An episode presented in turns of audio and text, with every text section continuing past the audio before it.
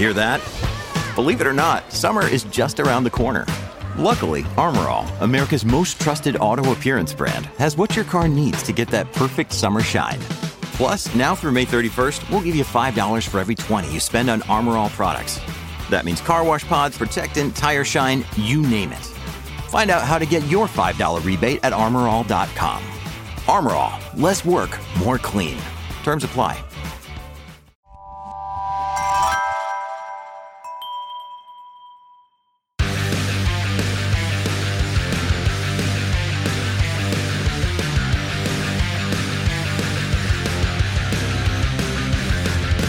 Welcome to Pit Pass Moto, the show that keeps you up to speed on the latest in motorcycling and brings the biggest names in the motorcycle industry right to you.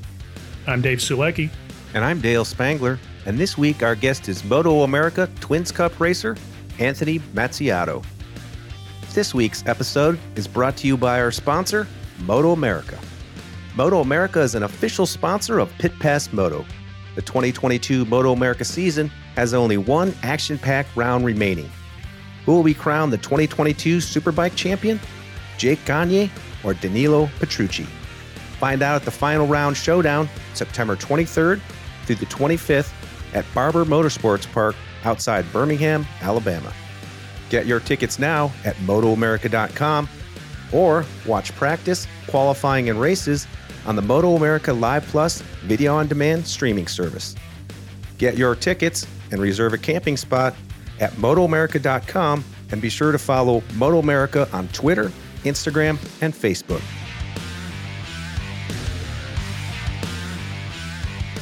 So, how was your weekend, Dave? Um, not much going on for me here in Boise.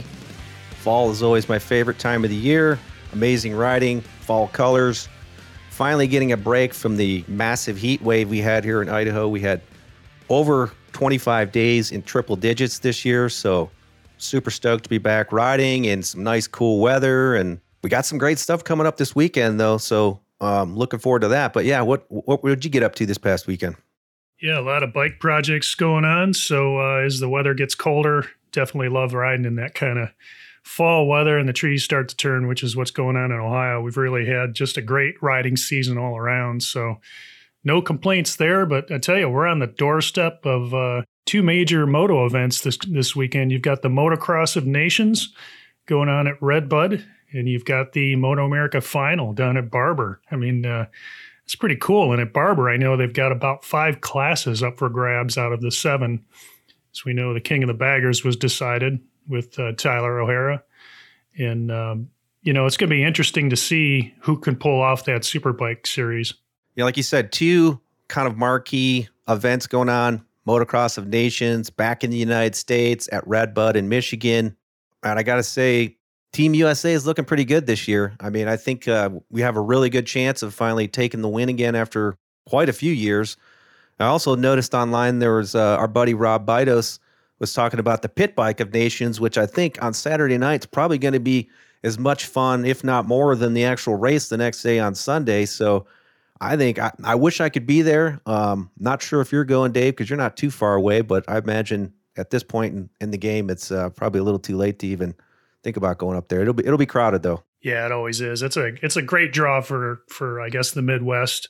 Get a lot of locals that go up there, and I know somebody from our office will be up there this weekend, along with some relatives and friends. But uh, yeah, I do like our chances. We've got a strong team this year. Glad to see Tomac out there, Justin Cooper on the 250, and uh, Sexton obviously on the uh, on the 452. So, any predictions? Uh, I really like USA, and I'm not trying to be a homie on this, but I, I, really, really like our chances when I look at the strength of the other teams. Netherlands looks good, um, possibly Italy, who won last year, obviously, and uh, I think Great Britain is a strong looking team. So really, I like our chances. I think we've got man for man about most of the classes covered, but uh, it's the motocross of nations. Anything can happen, you know that, and uh, it's looking like uh, it's going to be some good weather. So uh, that's going to maybe not be a factor where it was back in 2018 at uh, Redbud when they had a mud bath, and uh, I'm looking forward to it. It's definitely one of my favorite events of the year that I look forward to because it's it is the Olympics of motocross. You got your best riders from every country going head to head,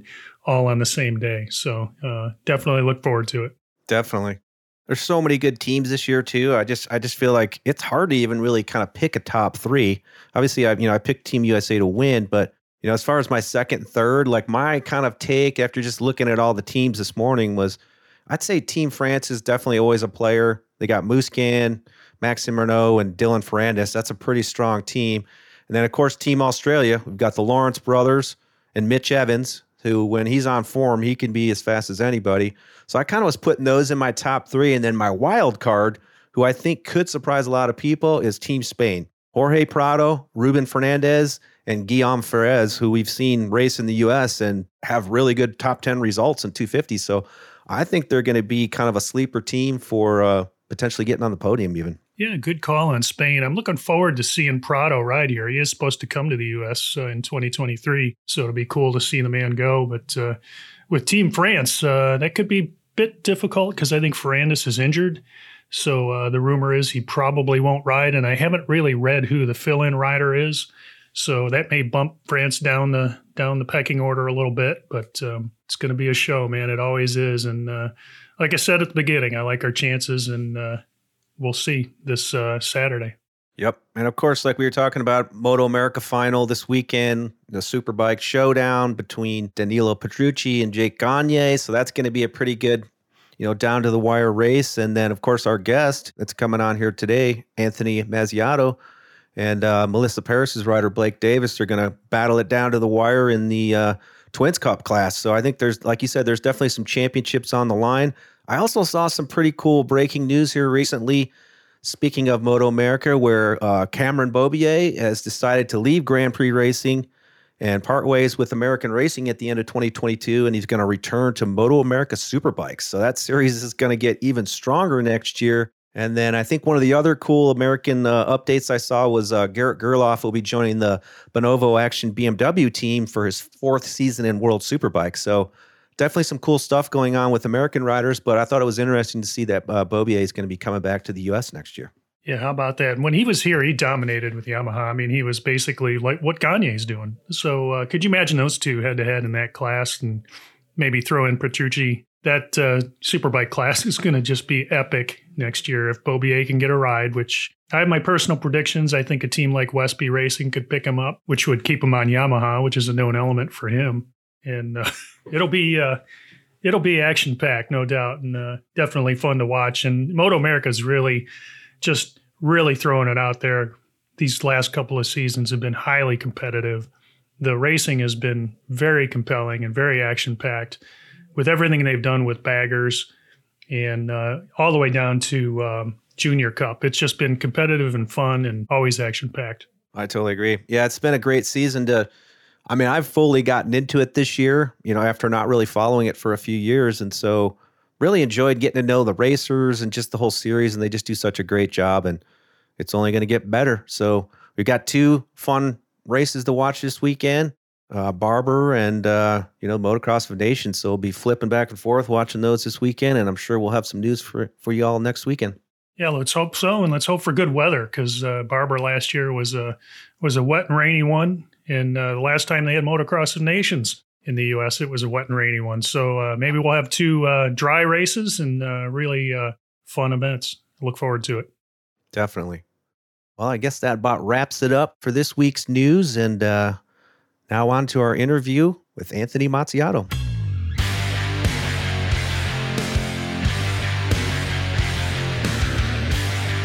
We'd like to welcome Twins Cup Moto America racer, the number 516, Anthony Mazziotto. Anthony, welcome to Pit Pass Moto. How are you today?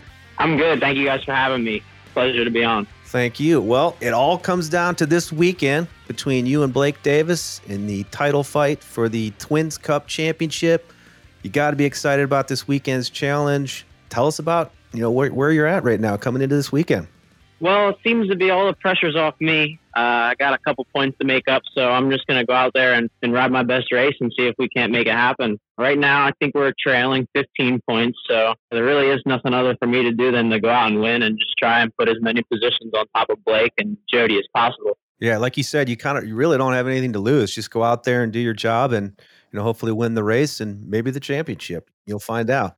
I also noticed though at New Jersey, you jumped into the stock 1000 class in your uh, quote first big bike race and finished seventh. So uh, tell us about that, and uh, you got to be stoked about that. And any thoughts on maybe riding uh, that class in 2023? Yeah, I've been speaking with a couple of people that have been helping me with my career for a long time, and it's always been like a dream of mine to ride the big bike class and be at the top level of our little sport. But yeah, I, I, wanted to try it out. I've never really, I don't really have a lot of big bike experience. I've ridden a couple of like some track days and nothing crazy. Like I've never tried to go really fast on it. So uh, that was my first like real weekend trying to go really fast on the big bike, and I was pretty pleased with my progress. My goal goal that weekend was to go faster than I had gone on the 600, and I was able to beat my 600 personal best around Jersey. So I was pretty thrilled with that. So Anthony, uh, I know this is uh, your first full season on that Aprilia, and uh, it's a new platform to that Twins Cup class over the last two years, but it seems like they've really worked out the bugs and got that thing dialed in. I mean, what is it that you like the most about that 660 over uh, over past bikes you've ridden? Um, so I haven't ridden the Yamaha, but uh, right away when I jumped on the 660, I thought I had a really good platform and that handled really well compared to like the usual 600s and street bikes that I was racing in the past in super sport. Uh, I found the bike was pretty rigid and it handled like pretty good. So I was able to push on it really hard and really make the Dunlop tires work. And then things had really great grip. And I think it was a pretty good combination. And that bike was definitely, I think last year, a killer for that class. And this year, Yamaha stepped it up a little bit and they're definitely putting the fight to us. But I think they're yeah, two pretty pretty competitive bikes for that class, and I think that's how it's going to be for a little while going on for Twins Cup future. Yeah, it's kind of interesting to see that Yamaha kind of come on late this season with Blake. And I got to wonder, I mean, it seems like Yamaha has invested some into that bike and they're doing a little, maybe a little bit more. I think they're allowed to do a little bit more than, uh, than you can do the Aprilia. Yeah, I'm not too sure like how that went down, but it did seem about halfway through the year Yamaha started getting some really good results. So I think they probably put some time and effort into this program halfway through the year. They weren't just going to let Aprilia snag it from them. You know what I mean? Did I also see where you also just signed a new partnership, or Rodio Racing just signed a new partnership with Robem Engineering for the rest of 2022 season? So tell us about what's going on there, and uh, is that just something you kind of did mid-season as a decision to try and win that title? Yeah, there was a, a little falling out between the two sponsors that were helping me throughout the year. So uh, Rodio had just split off from HSBK, and then Robem pretty much jumped in and helped fill that spot, that void that we had there, and they put us a bike together for the last two rounds for me to go and uh, give it hell on it. So I can't thank Matt enough for building me a motorcycle this late in the season unexpectedly like that. It's definitely huge for him to be able to do that for us.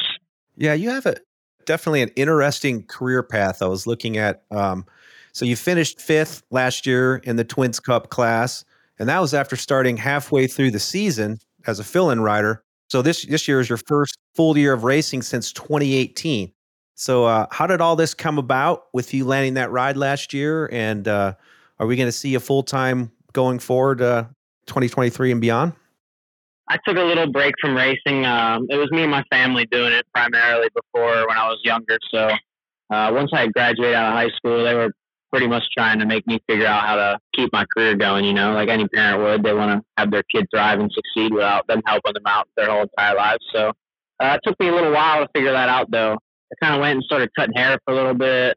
Was just riding my dirt bike and just doing normal stuff, living a normal life. But then I had gotten the chance to ride uh, Dominic Doyle's bike at VIR when he had broke his wrist at Atlanta in 2021, and I did pretty decent after not riding a road race bike for three years. I'm not sure exactly what position it was, but it's two top tens and not too far off the lead guys and beat a couple of the fast guys for not riding for a while. And after that, I guess there was a team, Veloce was looking to put somebody on a bike to test this uh, really out for another rider on their team. And I got the call up to do that. So that was really cool. And I did well enough on that bike that they decided to keep me for the rest of the year. So you touched on this, and I was actually going to be one of my questions to you, uh, Anthony. Was uh, one of your hidden talents or skills is the fact that you are a barber? And uh, yeah, I do. I cut hair. Yeah, that's really interesting. And uh, is that something you do full time on the side, or? I was doing it full time. I was doing it full time for the two, three years I wasn't racing, and then uh, I started racing again. And when I was traveling, my my boss was getting on top of me about being at work because I was traveling a lot throughout that year and just the racing started picking up heavy and I couldn't have a full time job anymore. So it was a mutual agreement between me and them guys. And then I just started cutting here at my house now. I have a couple friends, a couple clients, small group of people that I, I cut at my house every couple weeks. Any chance you bring the equipment to the racetrack on the on the weekends? Or I usually bring my stuff to New Jersey because it's the close round, and I try to plan something out to where I could cut some people throughout the weekend. But this year, uh, between doing the stock thousand and the twin stuff, it was just a lot on my plate, and I had a lot of a lot of riding going on, and I didn't have as much free time as I thought to squeeze in some haircuts, so I didn't actually get to cut anyone that last weekend. I got you. I got you. That's still pretty cool, though, man. That's a great, great side story. But uh, I wanted to talk to you about uh, early on in the season, actually, the very start of the season. You've got probably one of the more watched videos on YouTube, which is when you got pulled up against the wall at Daytona I wanted to kind of ask you what went down in that situation. I understand that you've had about four or five bikes in front of you. There might have been a funny draft that kind of pulled you up against the wall. I remember the the picture of your leathers where you were all scraped up. I mean, that was an oh shit moment like I've never seen before in my life. I mean, you had to have been just thankful that uh, that you pulled out of that okay. Oh yeah, for sure. I mean, every time I go to the racetrack nowadays, that's like the first thing people up and say to me. They're like pretty amazed by that save, but yeah, it was pretty scary uh, at the time on the bike. I was behind, I think I was in fifth place, and everyone was drafting each other on the banks at Daytona. And I had never been there before. This was my first time actually being at Daytona. So, with the way Moto America works, you get practice to qualifying, another qualifying, and then you go right into racing. So, this would be my first time in a pack of riders on the banks, and I was pretty unfamiliar with how deep into the banking I was and when it was going to flatten out. But I had gotten a really good draft off the two bikes in front of me, and I pulled out to the right to go around the outside, and there was another bike on the right, so I caught a draft off him too, and then the bank started flattening out, and when I was turning, I just couldn't. I could not turn enough. I was just going straight towards that wall. I'd caught a funny pocket of air from the bikes in front of me that were pushing the air in a little pocket pretty much. The guy in front of me was all the way up against the wall, and then the two riders a little bit down below. So I just hit this blank space of air and I started floating right into that thing. It certainly sounds like one of those lifetime sketchy moments that uh, you'll remember forever, but would probably like to forget more than anything. yeah, and it all happens so slow too. I know everyone talks about when they have these crazy crash moments and everything, and they just see everything happening in slow motion. It, it really does work like that. I remember right before I ran into the wall, I shut my eyes for a second, and then I bounced off it, and I didn't feel the ground yet, so I opened them back up and I was looking at the tops of everyone's helmets, and that's not usually a sight that I usually get to see because I'm a short guy. So that was definitely a different perspective. I bet. Another day is here, and you're ready for it. What to wear? Check. Breakfast, lunch, and dinner? Check. Planning for what's next and how to save for it? That's where Bank of America can help. For your financial to-dos, Bank of America has experts ready to help get you closer to your goals. Get started at one of our local financial centers or 24-7 in our mobile banking app. Find a location near you at bankofamerica.com slash talk to us. What would you like the power to do? Mobile banking requires downloading the app and is only available for select devices. Message and data rates may apply. Bank of America and a member FDIC. So you grew up in uh, Hamilton, New Jersey, which has the uh, self-proclaimed title of blueberry capital of the world. And it's also in the heart of the Pine Barrens region. So tell me about growing up there and how you got into riding dirt bikes. And as I think that's what I saw, you started maybe at age four riding dirt bikes. Yeah, so I live in Hamilton. I moved here when I was pretty young. Like my first time riding a dirt bike was here in Hamilton. So they had this little private track near my house. It's not there any longer. It's called Chatsworth MX Park. My dad grew up taking me there on the CR50 and stuff when we were younger. And then we started doing a little bit of like hare scramble racing and some motocross stuff and up to like the 65 cc's and then my dad actually built the two bridges in the tower at njmp and when they were doing the construction for that he had seen the track and everything and he asked me if we wanted to try out that stuff so i decided to give it a go and i haven't really touched too many dirt bikes since then. Yeah i think i saw too where you did you break your femur riding motocross? And i would imagine that put a dampener on your your motocross training Yeah, this was after I had stopped. So this was 2019. I had broken my femur. So that was after I had stopped racing, and I was just trying to do a little bit of riding on the side without spending too much money. So I had a dirt bike, and I would take it to various tracks here and there on the weekends and to some pits and build some jumps with some friends and jump them. Have a good day. Yeah, that is not a, a fun bone to break in your body. Yeah, I had a, rough time with it too. I had to have a couple surgeries on it because I had a couple non-unions, and then I had screws unscrewing themselves inside, and I, yeah, I had a, a nightmare with that. That was a really long process, way probably about double the amount of time for that to heal than it's supposed to. So it's definitely not a fun time. Definitely not. So what what does your training regimen look like these days? Do you ride like more supermoto, the mini bikes, or like how? What's what's your kind of like preferred method of uh, you know training for road racing? Definitely a little bit of supermoto, not too much because I don't have a supermoto. I ride my 390 and my KTM 390 that I, I rode back in the day with the junior cup class, which was the 390 class back in the day. Uh, so that's the bike I usually take to the car tracks to ride. I prefer really to go out and do track days, like or like any kind of club race and stuff, where I can actually go out and and ride the big tracks on my big bike. I have a, a Kawasaki ZX6 that was gifted to me uh, in someone's will. That was really helpful in my career when I was younger. So that was really cool to have that passed down to me, and now I have that thing that I take to track days. Pretty much, that's the main main form of training that I like to do is go and actually ride the bike because there really isn't anything better than that because that's what you're training for. So. And it seems like uh, the area that you grew up racing and uh, just in general, that New Jersey area, you know, Eastern Pennsylvania, a lot of fast riders came out of that area, including yourself, or Brandon Paasch and Kayla Yaakov. Just, uh, just a treasure trove of fast racers. Is that from coming up in that New Jersey uh, racing environment, or is it the mini GPs that you raced, where everybody kind of came up through that that program together? Yes, I think there was a real good group of us that we had all started out at the same time with NJ Mini GP, and we were all just there to push each other and, and get faster and learn from each other throughout all of our career, pretty much from the time we started. So I can remember riding with Brandon even before we were doing the road race stuff. When we were doing the motocross stuff, like at at Raceway Park, Englishtown, we used to race 50s against each other. So it's been a long time. Me and Brandon have been riding with each other, and we've just continued to help grow each other throughout our careers. Definitely fast company, and uh, Brandon, uh, he's he's he had a pretty good uh, run at Daytona. I can tell because uh, he's got both his wrists covered now. So yeah, like the new Scott Russell down there. yeah, exactly. Yeah, yeah. You can call him Mister Daytona from New Jersey. Just thinking about that crew though, who who's been the toughest competitor that you're up against and you run into regularly and are always battling with? Is there one particular rider or no? from our group, when we were growing up, Brandon was always my number one competitor. Me and him used to always be battling for the number one spot between our little age group. And then there's another group right behind us that's a little younger with like Gus Rodio, Lamondre, Spencer Humphreys, and all them kids. They're coming through the same kind of deal me and Brandon did. They're just a little bit younger, so they're coming through a little bit later through the ranks, but they're going to be right where we are.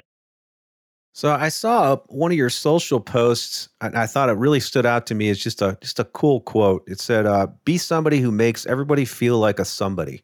Is that kind of like a personal model for you, or is it just kind of like something where you just you know go about your life that way and just uh, have fun and strive for those feel good vibes?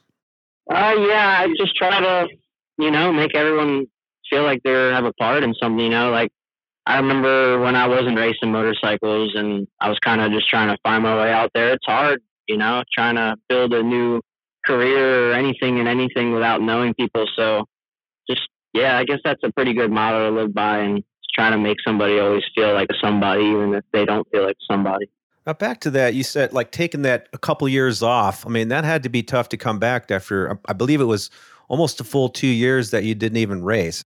That also probably made you kind of look at it a little differently when you did come back, I would assume that maybe appreciate it a little bit more coming back that second time? Yeah, for sure. Uh, it's definitely hard to put something like this together, especially as like a privateer. Uh, takes a lot from everybody on all aspects that I didn't really think about when I was younger and how a program like this goes together. So now that I'm trying to put programs like this together in the off season and figure out how I'm going to make the next big step on my own. It, it definitely makes me really appreciate what my parents did for me when I was younger and, and putting it all together for me and doing what they could to get me to succeed. Yeah. So I also noticed um, one of your social posts that I thought was awesome too is like you like to do wheelies on your mini bike, and uh, you said wheelies are good for feelies. Yeah. Is that something that you like to get up to though when you're not racing? Is just kind of playing around on the mini bikes? Like what, what else you like to do for hobbies? Like BMX, anything else like that? Yeah, definitely growing up, I did a lot of BMX stuff and just all sorts of nonsense, adrenaline junkie, you know. uh, but definitely wheelies are my favorite. I think if I wasn't a, a road racer, I'd probably try my skills out and doing some stunt and stuff because I really do enjoy doing wheelies. Uh, I'm not killer on the stoppies. I haven't mastered doing the stoppies yet, but my wheelies are pretty good. I could do some hand dragging wheelies, 12 o'clock wheelies, coasting wheelies, all sorts of cool stuff. So definitely enjoyed doing those.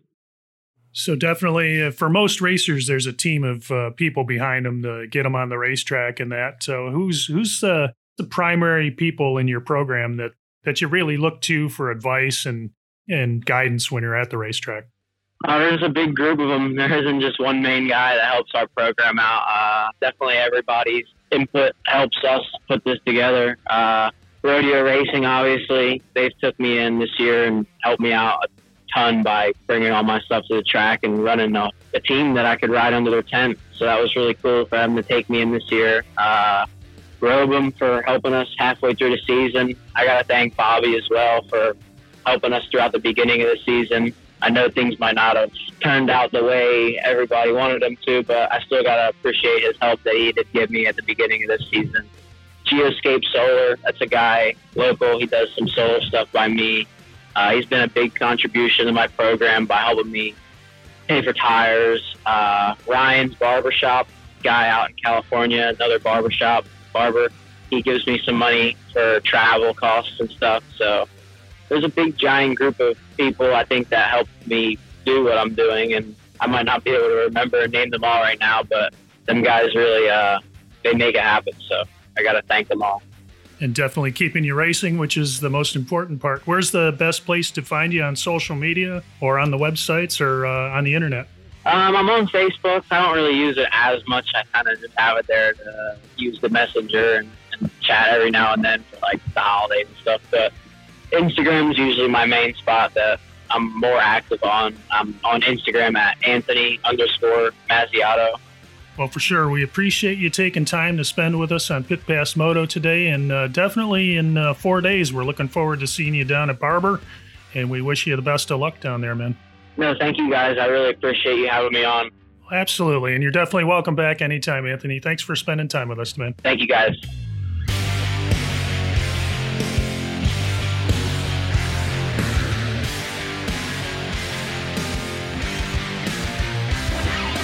If you enjoyed this episode, make sure to follow Pit Pass Moto on your favorite podcast app so you never miss an episode. If you have a moment, please rate and review us. We'd really appreciate it. You can also follow us on Twitter, Facebook, and Instagram, and visit pitpassmoto.com where you can check out our blog, listen to past episodes, and purchase your own Pit Pass Moto swag. This has been a production of Evergreen Podcasts. A special thank you to Tommy Boy Halverson and the production team at Wessler Media. I'm Dale Spangler. And I'm Dave Sulecki. See you next week on Pit Pass Moto.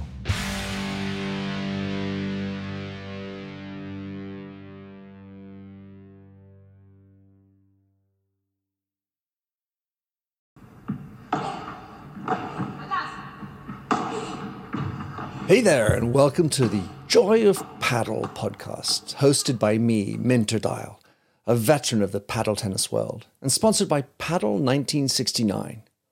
Whether you're a paddle tennis aficionado, just beginning, or have never even heard of paddle, or padel as it's called in North America, this is an exhilarating new show that delves into the captivating stories of notable paddle personalities worldwide. In its inaugural season, you'll be treated to exclusive anecdotes, valuable tips, life lessons, and humorous moments shared by esteemed professional paddle players industry insiders, and passionate paddle enthusiasts. With each season aligning with the Pro Tour, you can anticipate two engaging episodes per month. The Joy of Paddle podcast is part of the Evergreen Podcast Network, where you can find other great shows in a number of categories, such as sports, health and wellness, true crime, and fiction. To find out more about Evergreen Podcasts, go to www.evergreenpodcast.com. Vamos!